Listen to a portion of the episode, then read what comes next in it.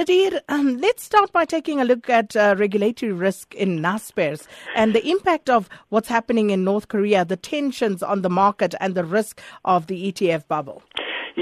Yeah, Sakina, look, I mean, so let's start off with Naspers, right? And I think the biggest issue with Naspers here is that um, I'm sure as the listeners are aware, and as we've spoken about repeatedly on this program, um, Naspers' largest investment is a 30% stake in China's Tencent, a Chinese internet company, which essentially has a basket of uh, social media companies which are allowed uh, within China, um, as well as a whole lot of news networks allowed in China, but then also um, a whole lot of games and online gaming, uh, which uh, play, which users in China use quite extensively, and also some online shopping um, over in the in the world's second largest economy as well. So if you look at the Sakina, um, you know, obviously China is a very tightly regulated market. The Communist Party wants to keep a very strong hold, not over uh, just the economy, but also over social order in China, and want to ensure that uh, you know they stamp the authority down uh, within that country. Now, uh, you know, we saw uh, we, we saw whisperings of uh, regulatory risk, and you know, with the, one of uh, Tencent's most profitable games, Honor of Kings, earlier this year,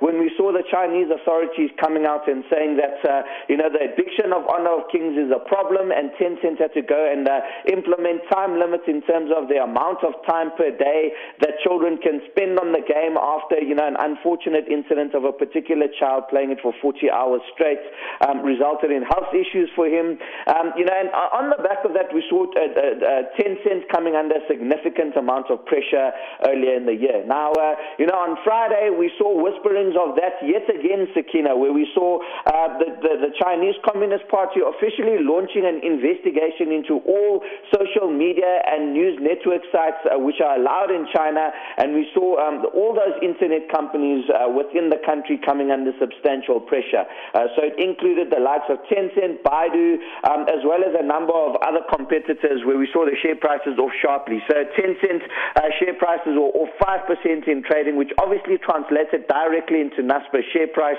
uh, because it seems like, uh, you know, Naspers is really trading on the back of what happens to Tencent and there's not much focus given to the ramp of the business, which is the SA Pay TV, as well as a number of the other e-commerce businesses outside of China. So we saw that directly translate into uh, Naspers coming under substantial pressure, um, you know, and that obviously creates a lot of jitters, Sakina, because uh, you know, the, with the kind of weighting Naspers is on the JSE and in a number of indices on the JSE today, um, you know, one thinks of up to 22, 23% of certain indices are in Naspers alone, um, you know, and it's really been a one-way bet up until this point ever since the end of the financial crisis. So Naspers has only gone up. Passive investors, uh, uh, passive investing um, has risen in popularity, and as a result of that, we've had this, uh, this uh, you know, self-reinsuring cycle of investors buying more and more Naspers because it's just gone up, passive investing buying more and more Naspers as it's become a bigger market capitalization stock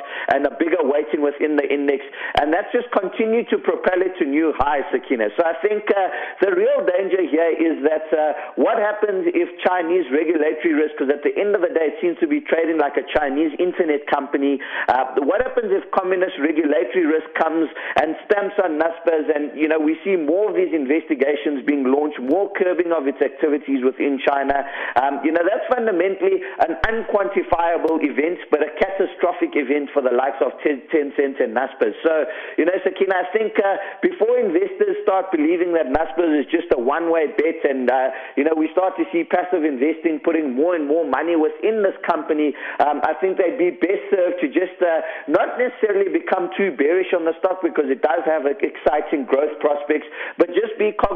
about the extent to which they, they, they scale the position within their portfolios and just be cognizant of what they're buying when they enter into passive portfolios.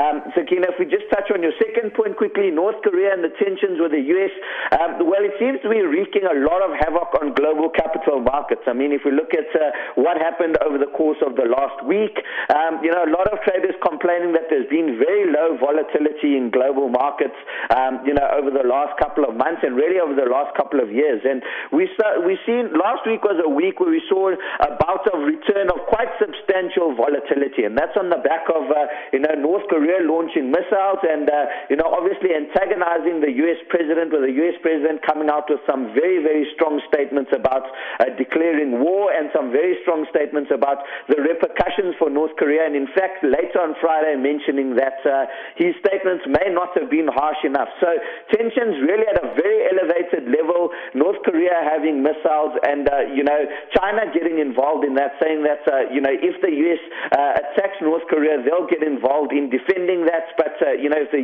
U.S. Uh, doesn't do anything, they'll take action against North Korea. So it's really starting to uh, heighten geopolitical tension across the world, and we're seeing markets sell off quite aggressively on the back of that. We're seeing risk assets coming under significant pressure. Um, you know, with global stock markets across the world selling off circa two and a half, three percent last week. Uh, we're seeing. Um,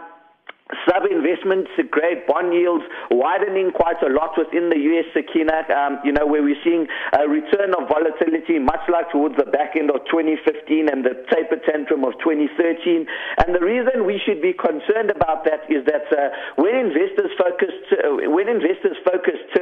from U.S. Inve- uh, non-investment grade and Euro non-investment grade to emerging market debts, um, you know, that could result in some foreign outflows from the South African bond markets uh, as investors retreat to safe havens, Sakina. So I think that's quite significant for us, and certainly a development that we keep a very close eye on. But uh, for the time being, still a lot of unknowns, and I think tensions do remain escalated um, uh, in, in, in a bout of return of volatility. So, uh, you know, global equity market returns have been exceptionally generous um, over the course of the last 24 months or so, and I think, uh, you know, a healthy pullback at this point is not necessarily the worst thing, so it's not yet disastrous um, you know, it may present a couple of buying opportunities, quite frankly, if the volatility continues, but certainly sentiment uh, is starting to get a little bit worried.